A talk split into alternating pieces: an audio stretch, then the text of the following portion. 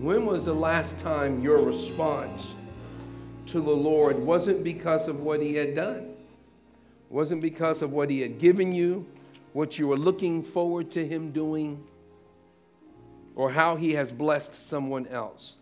When was the last time that as you looked into Scripture and you saw who Jesus is, that it prompted worship in your heart and you thanked Him for that? See, it is easy to thank someone for what they've done for you. We do it all the time. Someone holds a door, you are thankful. Someone gives you some money, you are a little bit more thankful. Someone gives you a lot, you're really thankful. Someone does something that you desperately needed, you are really grateful. But when you are thankful for who someone is, you've stepped into another area. I to encourage us today. Yeah, we can thank God for a whole lot of things of what He is doing. And, and I, I am grateful for the salvation that He's given because it enables me to see Him for who He is and how Scripture has revealed Him. But when I begin to just glory in the fact and thank God for the fact that who He is will determine everything about even what happens with me. And as I rest in the fact of who Jesus is, man, it changes everything for us. Amen. Turn with me to Ephesians chapter 4 and stand with me as we read together. You have verses 1 through 7 in there. We're going to read that. We're actually going to spend time verses 1 through 6 this morning.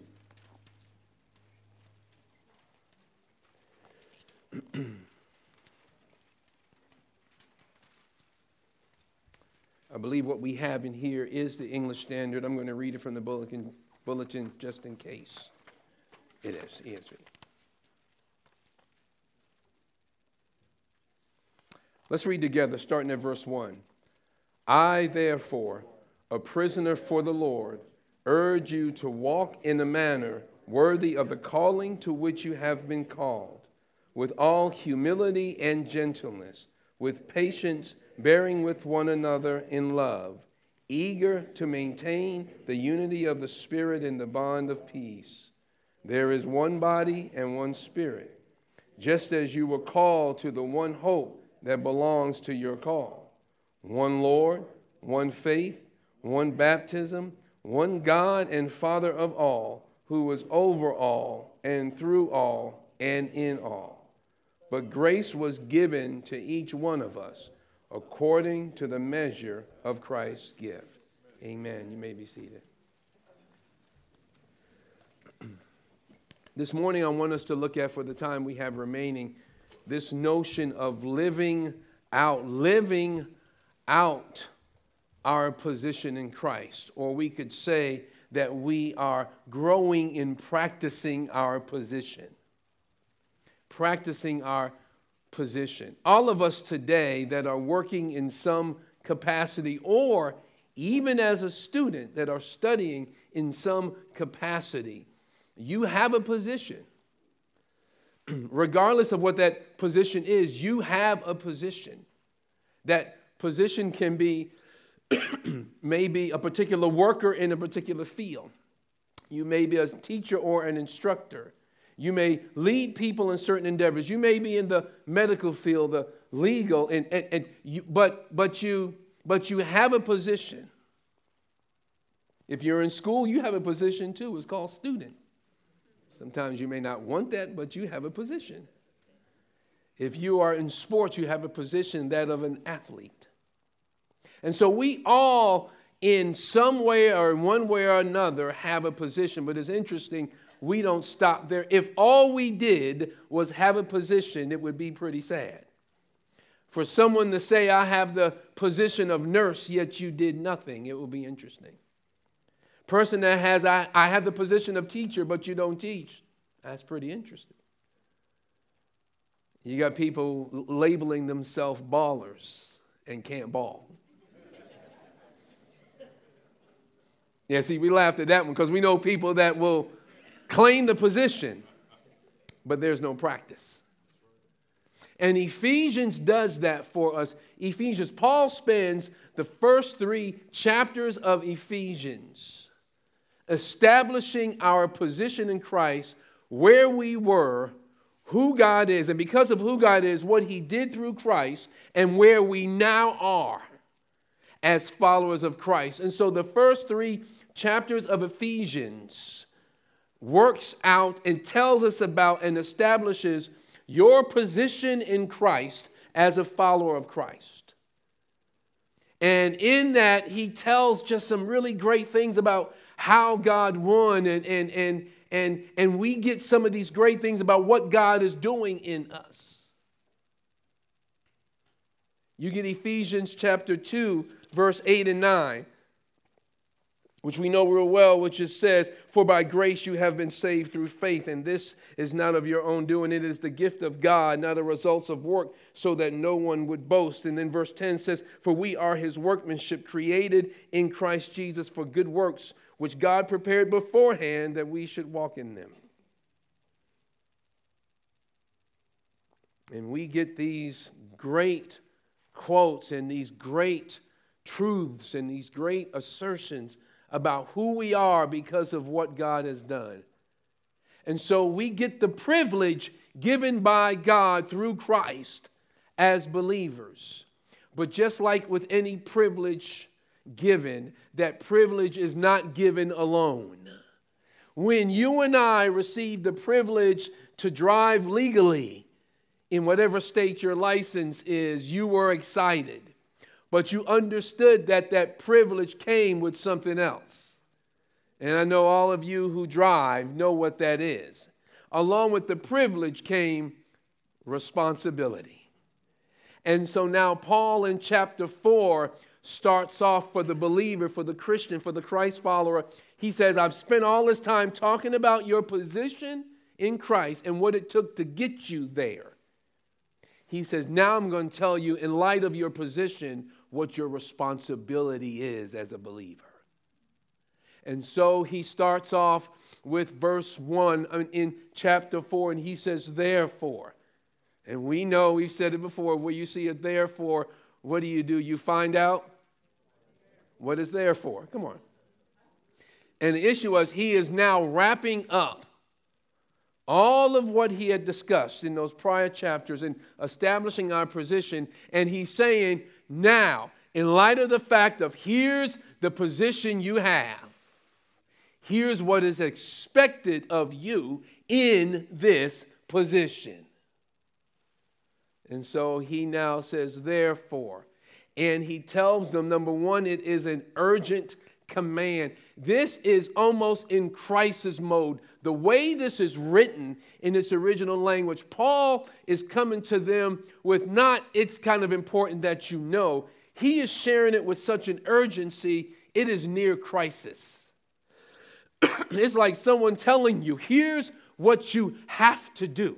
Here's what you need to know right now, and you need to respond. See, when someone comes to you with an urgency and says, quick, this is, this is what you need to know, this is what you need to do. And if someone comes with that level of urgency, you, you respond with it. And Paul is doing that here. So he comes with an urgent respond, uh, uh, an urgent command that he wants a response from. But here's what he does he tells them, I'm going to tell you this, but I'm going to tell you the intensity of the command because of the cost that it has taken for me to give it. So he tells you, I, therefore, I, Paul, he says, a prisoner of the Lord. Understand when he says that. He is saying not just a prisoner, not just one who is bound to what the Lord is doing. He's saying, as one who has suffered because of what the Lord wants him to do. See, understand when it was written and where, and Paul was very familiar with literal prison. And so he reminds them, he says, Look, as someone who has sacrificed greatly, but as someone who is committed intensely to the Lord to the point that he's willing to be a prisoner. So now he's sharing the intensity and the urgency of it. He says, Look, I've decided to be a prisoner for this message. I've committed myself to where it's caused me great restriction, where it caused me great pain. He's not complaining. This is not a complaint. Paul is saying, listen, what I'm about to tell you comes at great cost. And so, for you and I, let me ask you is the message that you're sharing with people about who Jesus is, what cost has it brought to you to share this message? If it's no cost, I want to ask is there any commitment? See, when you share the gospel with someone, when you share the good news of the Lord with someone, when you share what Christ has done for you, at what cost are you sharing that? Or is it just a walk in the park? It's just easy. And I would say if it's easy, I want to come back and ask you, what's your level of commitment to this? Because at some point, if it hasn't yet, it's going to cost you something. Paul says, I'm a prisoner of the Lord because of what I've committed myself to. And so he says, I urge you. He says, therefore, prisoner of the Lord, he says, I urge you. It's almost, it is a pleading, it is a begging. And then we have one of our two main points for this morning. He says, he is urging them to live a life worthy or to live a worthy life of the calling. Now remember, he spent the first three chapters establishing that calling. And it's, the, it's, that, it's that calling, God both calling you out, and it is also a calling as in he is commanding you to something. So it's, it's him going, hey, come out. But it's not just saying come out, he's saying when you come out, I'm calling you to a body of something that I want you to commit yourself to. The last few weeks, we learned about God seeking true worshipers. And then we talked about I must increase, I mean, he must increase and I must decrease. And now God is saying, I wanted us to take here, okay, as we get into this new year, God is saying there is a calling. There's a calling out to those that don't know Christ. He's saying you can come out of your sin, you can come out of your hopelessness, you can come out of this crazy world. To me, even though you're still in it, you're out of it. But then he calls you to something. And so he says, I urge you, therefore, in light of all that I just shared and established, and all that God has done to get you to stand before him, and the critical nature of the finished work of Jesus Christ and all that it took Christ to win your salvation. And for those who take your salvation rather flippantly or is not a big deal, you just need to go back over the first three chapters of Ephesians and see what God had to do to get it there. And then he says that I urge you to walk worthy. I urge you to walk worthy. I think I shared this example before. One of my favorite movies, I like military movies, is Saving, Saving Private Ryan. One of the ones I like. It was hard to stomach that first scene when I first saw it. But it's at the end of it that I like. And when Tom Hanks's character, who is the commander of the unit that was sent to find Private Ryan, and based on a true story, because all of his other brothers had been killed in war. And the US military said, We can't leave this woman, this mom, with no sons. Because I think three of them had already been killed. And so they go on to search for Private Ryan to save him so that this family has at least one son left. And so they find him, and at the end, it is that it is that scene where they are in hand-to-hand combat and, and, and that there are soldiers dying left and right, some of the main characters in the movie, and there Tom Hanks's character lies mortally wounded. He is going to die. And that scene hits me because it reminds me of this. Private Ryan walks up to them and he sees that he's hit and, and he's dying. And Tom Hanks's character says to him, all he could say is, earn this. That's what he says. He says, earn this. All these people have died saving you. And he tells them, earn this. Now, we know we can't earn this. There isn't anything you can do to earn the salvation that God has won for you. Ephesians 1, 2, and 3 establish that. But what the character was saying, he says, live a life worthy of the sacrifice that has been made that you stand here today. And so now when we see Paul starts off and says, live, and he says, walk, and that walk means to live. That's what you do daily, you walk. He says, walk in a manner worthy of the calling to which you have been called.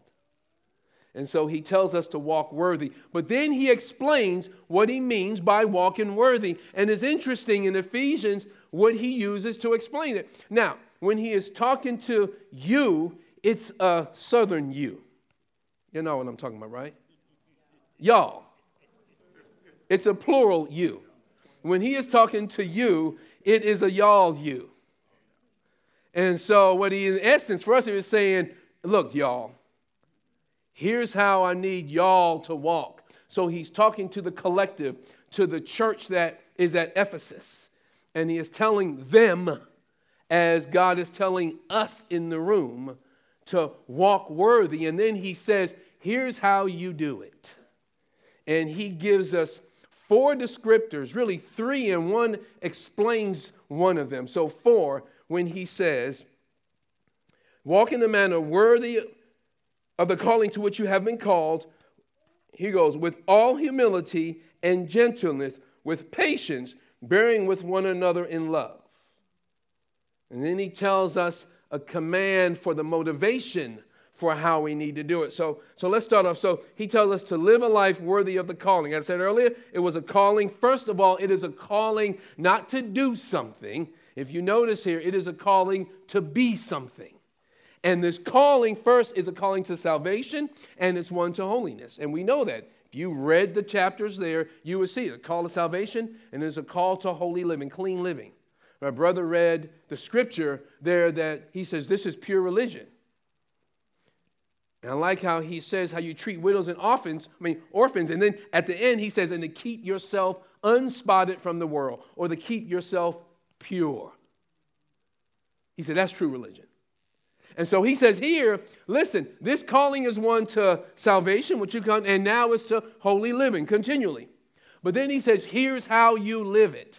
And I love what he does. That word worthy, fitting, or becoming. Fitting or becoming. So live fitting or becoming of a person that's been delivered as described in the first three chapters of Ephesians. And so I would tell you to let's go back over those first three chapters and see what is fitting as a result of what God did in those first three chapters. But he says, with humility, and here it is, it is lowliness. You know, in, in, in, in Greek culture, that word was not used um, as a virtue, as something that you look forward to. That whole, that whole humility, lowliness of thought and of position was actually looked down upon in Greek culture. They didn't see that as a virtue. But God used it because really what it spoke of was knowing your place. Now, usually when we hear that, when someone says know your place, it's not shared in a good light. Up to you say, Yo, man, know your place. You go, Thank you. No, you don't. Someone tells you to know your place, they're usually telling you you're out of place and for you to get in place. But here, in reference to God, it's a great thing because humility is when you see who God is, it now causes you to respond because you understand who you are. Or let me put it this way when you see God's place, you immediately know your place. No one has to tell you. See, the arrogant person is out of place. The prideful person is out of place. Why? Because they have put themselves in a place where they should not be. And so when you and I are arrogant and prideful and full of ourselves, God says, This boy done forgot who he is. She done forgot her place. And sometimes God will have to remind us of where we are and who we are. And he allows things to happen that we know our place, not to thumb us down, but he knows our best success is in knowing and understanding his position and ours. That is the whole point to Job 38 to 42. Yes, what's 30? You remember when God told Job, after Job called God out, because he did, and he was suffering. God understood it, but he called God out. And in essence, as you read the book of Job, Job was saying to God, I've lived righteously. How do you let me suffer like this? How dare you, God? I've done all you said, and then you allow this to happen. And his friends, who weren't friends at all, were no help. None, zero. As a matter of fact, God made them come back and ask for forgiveness from him. And then God told him, when your friends come to you to repent, then I'll forgive them. How's that for setting the record straight? When God says, I'll forgive you when you go back to him and ask him for forgiveness. And so Job's still upset. God says, I need to help him out. Now, you may think that when God tells Job to you know, gird himself up like a man, I will, I will, I will speak and you will answer. That he was, you know, th- thumbing. No, God was giving Job a dose of good perspective that I think many of us lose when we deal with God sometimes. Job needed to see the greatness of God because he had lost his perspective. He thought he could call God out. And God says, okay, hold on a second. The reason you're doing this is because you, you, you don't understand who I am. And you don't understand who you are. And so God starts off and says to Job, and you know it, where were you when? And he begins to start from the dawn of creation on down. And he begins to talk about hanging the stars. And, and, and, and, and, and Job is probably standing there with his mouth hung open, like, I didn't I done, I done messed it up, boy. I done stepped in it. Man. And God goes on. God doesn't stop. He goes on and on and on. And you can think, Job said, I got it already. No, you don't. Listen. And he keeps going on. Why is he doing that? Because what God is trying to help him to understand is I can handle all of life. And he says, because of my place and my position, who I am. And the reason I want you to trust me is because of who I am. And he sets him up and he says, Now here's who you are. And Job says, I spoke of things too great for me. Yes, you did. And we do the same. Just, you know what? Let's not throw Job under the bus and think we're on that bus. We speak things that are too great for us too. We come to God and question Him, not asking for information, See, and you know the difference between Mary and Zechariah when they asked the question. Mary asked, How can this be when the angel came to him? And, and the angel explained. Zechariah asked, How is this going to happen? And God said, I need to shut you up. What's the difference? One was asking for information because I don't understand it. The other one was saying, How on earth can this happen? What? See, for you and I, sometimes when we come up against God, God says, I need to let you see who I am. And when you do, you'll change some of your thought. That's what happened with Job. And so when he says here to walk worthy in humility, he says that we know his place and then our place. But then the next thing he says with gentleness. And this is power under reserve. This is power that is reserved, meaning held back.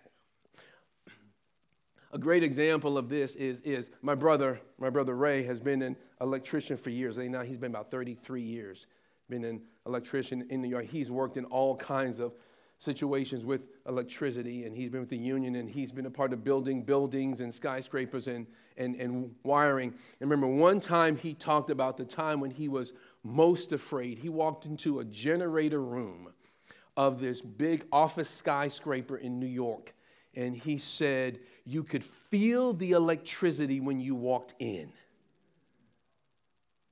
Now you have to understand, my brother's about six, almost six three, six two, six three, over 300 pound guy. And he says, I respect it greatly. He said, I touched something the wrong time and got thrown off of a ladder. But he said, I walked into this room and my hair stood up because the air was so charged. But he says, but that power was under control in them generators that were turning in that room. And when I think of gentleness, our first example is God. Power under control. Can you imagine if the Lord unleashed on you and I? And that time when we have our fists up and we are mad at God, if God unleashed. But He doesn't many times because it is power under control. And so he says to us, here's how you live out your calling or you live worthy. Number one, you know his place and thus you know yours. And so I don't look at you cross eyed because I'm not comparing myself to you. I don't feel good on your behalf or, or, or by your sacrifice. Hey, I'm not like him, God. Mm-mm. God says, I look at you and I realize my place. And thus I will end up when the scripture says that I will put the needs of others before my own. Why? Because I realize God has my needs in mind and He's taking care of Why? Because I know His place. But then He says how we deal with one another gentleness. We can destroy, but we don't. We can wreak havoc, but we don't. We can handle roughly, but we don't. Someone gave me an excellent excellent description of gentleness from the scriptures. I remember um, in high school, we had foundry shop. And I know some of you guys don't, everything is computer driven today, but when I was in high school, they had foundry shop. We would, we would make our wood molds first. And I, I, the object we made, I don't know what use it was. It was just something nice that we made. But we would make our wood molds, and then we would take them to the foundry. My school had a foundry. We had to put on all the masks, and we would melt the metal and would pour the mold. And it would turn into whatever the object was. And so the whole, the whole, the whole thought was, he said, is that that that that vice grip, that, that thing that you turn that'll hold your object, he said, imagine putting an egg in a vice grip. Putting an egg in a vice. Now, you know how gentle an egg is. He said you would have to take that vice and, and just ever so gently, you can do it, but it would have to hold it ever so gently because at any moment it can crush it. God says that's gentleness. So when we deal with one another, God says, here's how you live worthy knowing your place because you know His. But number two, knowing the strength and power that you can unleash in any particular area, but you don't. You are reserved, you are under control. And then he says, with patience. So it's humility, gentleness, and patience. That patience is long suffering, or you deal long with people. Some of us can't deal five seconds with people. We see someone coming. I'm tired of this dude. I'm, tired. I'm, I'm tired of him. I, I don't want him around. I don't want her anywhere near me. Okay, I'm crossing the street. I'm not dealing with her. And the deal was as believers. He's talking about one to remember, he's talking to the Ephesians, y'all. He says, y'all work, you know, live worthy, humility, gentleness, and and dealing long with one another. Don't be so quick to jump ship with your brother and sister. We're not talking about condoning sin. We're not talking about that. He's talking about as you journey with people, journey with them. Journey with them. Don't quit and get off the trail quick. I don't want anything to do with him. I'm done. He has done this twice. And again, I'm not talking about enabling bad behavior either. Journeying with people sometimes means calling them out, but you're not calling them out to embarrass. You're not calling them out to throw them under the bus. You're not calling them out to make yourself look good nor feel good. You're calling them out to correct in love. And so he says, with humility, gentleness, and patience. And then he explains the patience. He says, bearing with one another. That is standing under the load of dealing with the person that you're currently dealing with. Standing under the load. Because you know, sometimes dealing with some of y'all, it's a load. I know, y'all know that. Dealing with one another, sometimes it's a load, it's a burden. And God says, bear it. Y'all want to throw it. God, I'm, I'm, I'm ready to throw her. God says, bear it. Why? As a believer, he says, because here's what you're doing That's called living worthy. Worthy of what? Worthy of the fact that God took all this, three chapters worth, to get you to where you are in Christ. And you don't want to do anything now that you're in Christ. And he goes, bearing with one another. But hear how he says it in love. And we know that love is the benevolent, it is the benevolent concern for the well-being of another. It's not this, this, this, I mean, it can bring feelings, but the love God is talking about is not this, I don't feel mushy for her. God says, I don't want you to. I want you to be concerned with her well-being. And that's going to cost you something. It cost Paul his, it cost Paul his freedom. He said, I'm a prisoner. And so now he's in love.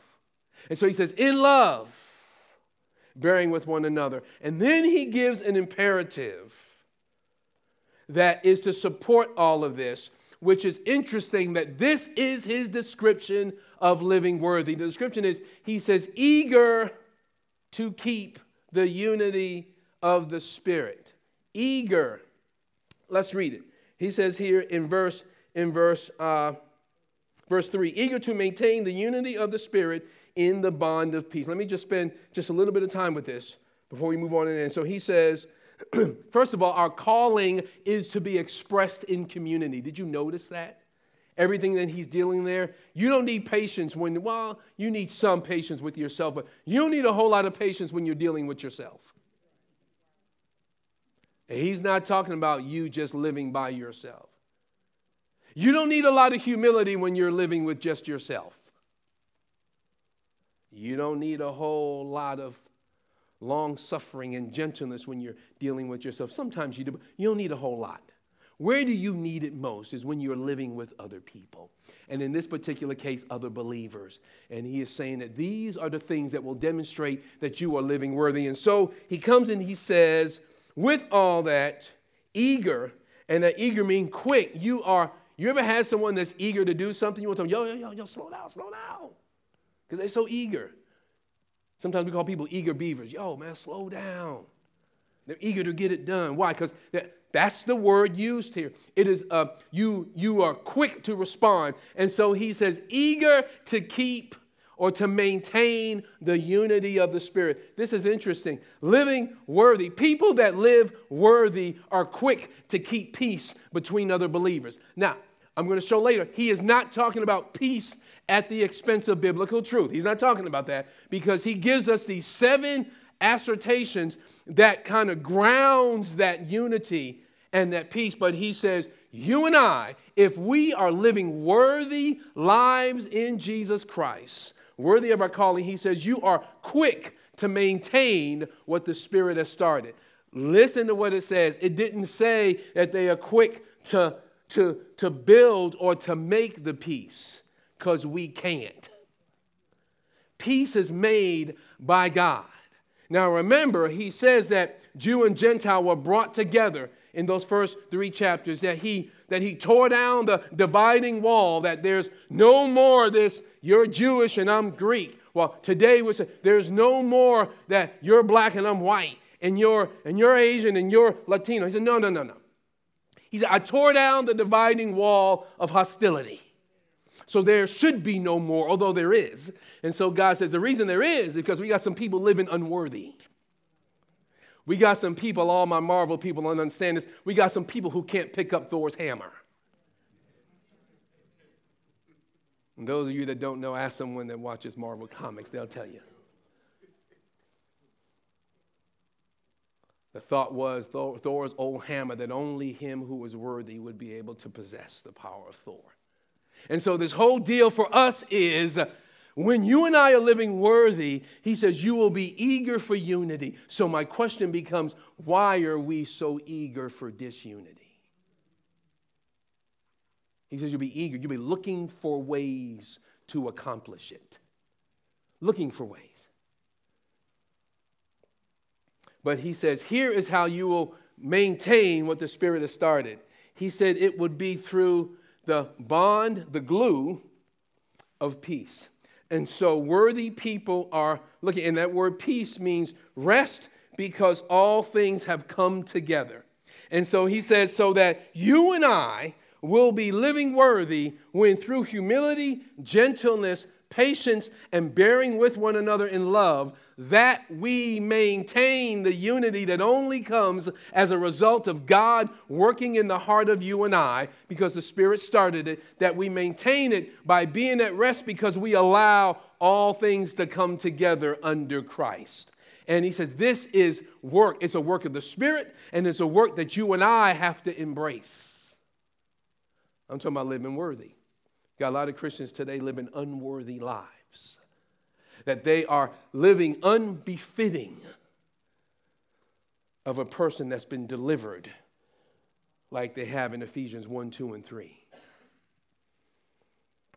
And then he says, once you are eager, he says, so just let me know, just, just, just, just let me let you know, in case you're wondering, is this peace at any cost?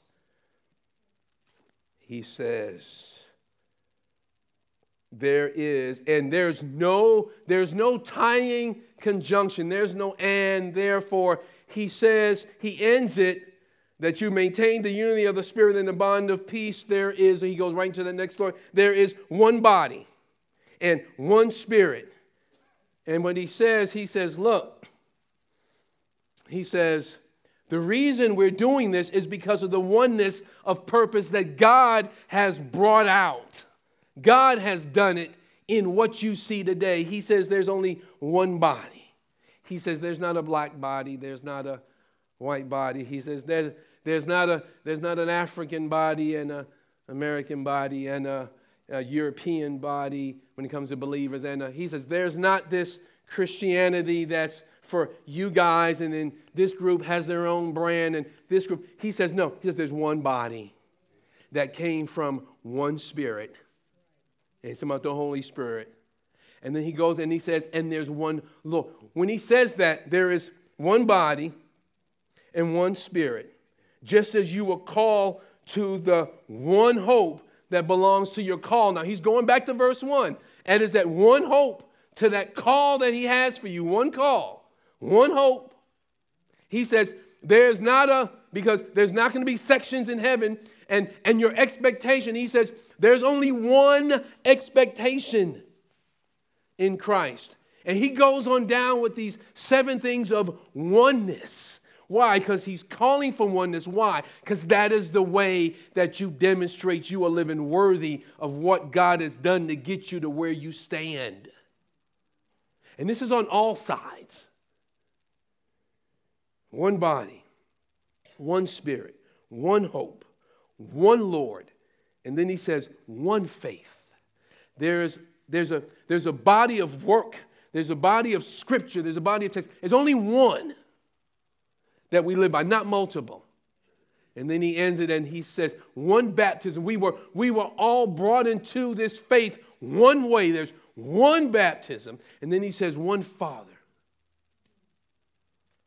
And he just goes, one, one. He says, You get the point? He says, I'm calling you to oneness because everything that I did and I do is in oneness. But he says, unnoticed though, that there is diversity in this oneness. He said, oneness doesn't mean uniformity. He says, oneness means agreement in purpose, agreement in, in, in, in, in what God wants us to embrace. And so when he says this oneness, He's not saying everyone look the same. We didn't all come in here in uniforms.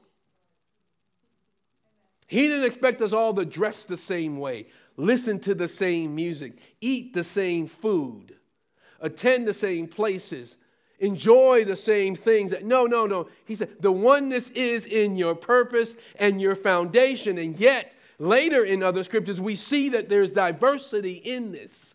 The point is, God says, when you live worthy, you will be eager to find ways to represent the oneness God says that I represent. And it doesn't mean that you give in to people's foolishness for oneness either. God says you stand on biblical truth. You command people to live by the truth of God's word. You call out the sin, not to embarrass, not to throw under the bus, but to heal and correct. And when we do, what is my ultimate goal? Is to keep with believer to believer. We're not talking about unbeliever to believer. We're talking about among Christians is to keep or maintain the unity that the Spirit started through being at peace. You want to live worthy? God says that it is expressed in community, in a community that has developed maturely. If we value what God has done in Jesus Christ, this is what I wrote down, we will do everything we can to demonstrate the grace and greatness of God in unity. Let me read it again. If we value what God has done, and I'll put in there for us in Jesus Christ, we will do everything we can to demonstrate the grace and greatness of God expressed in unity. So let me ask you today are you living worthy? Standing there at the foot of the cross, understanding what Jesus has done, and then with the resurrection happening, knowing that he rose in victory, we stand here today and I ask you, are you living worthy?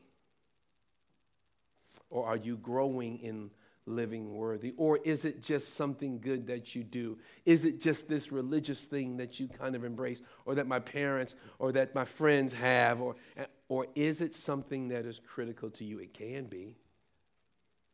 I would urge you guys to read the first three chapters of Ephesians before we get into the second part because now that we see that we are to live worthy, we're going to see, not next week, but the week after next, how God helps us to live worthy with the gifted individuals He gives the church. And that is so that you and I can learn how to live worthy lives. The point is, God calls all of us to live worthy because we can live worthy, because He has one made us worthy and He helps us to remain worthy. Let's pray. Father, thank you so much.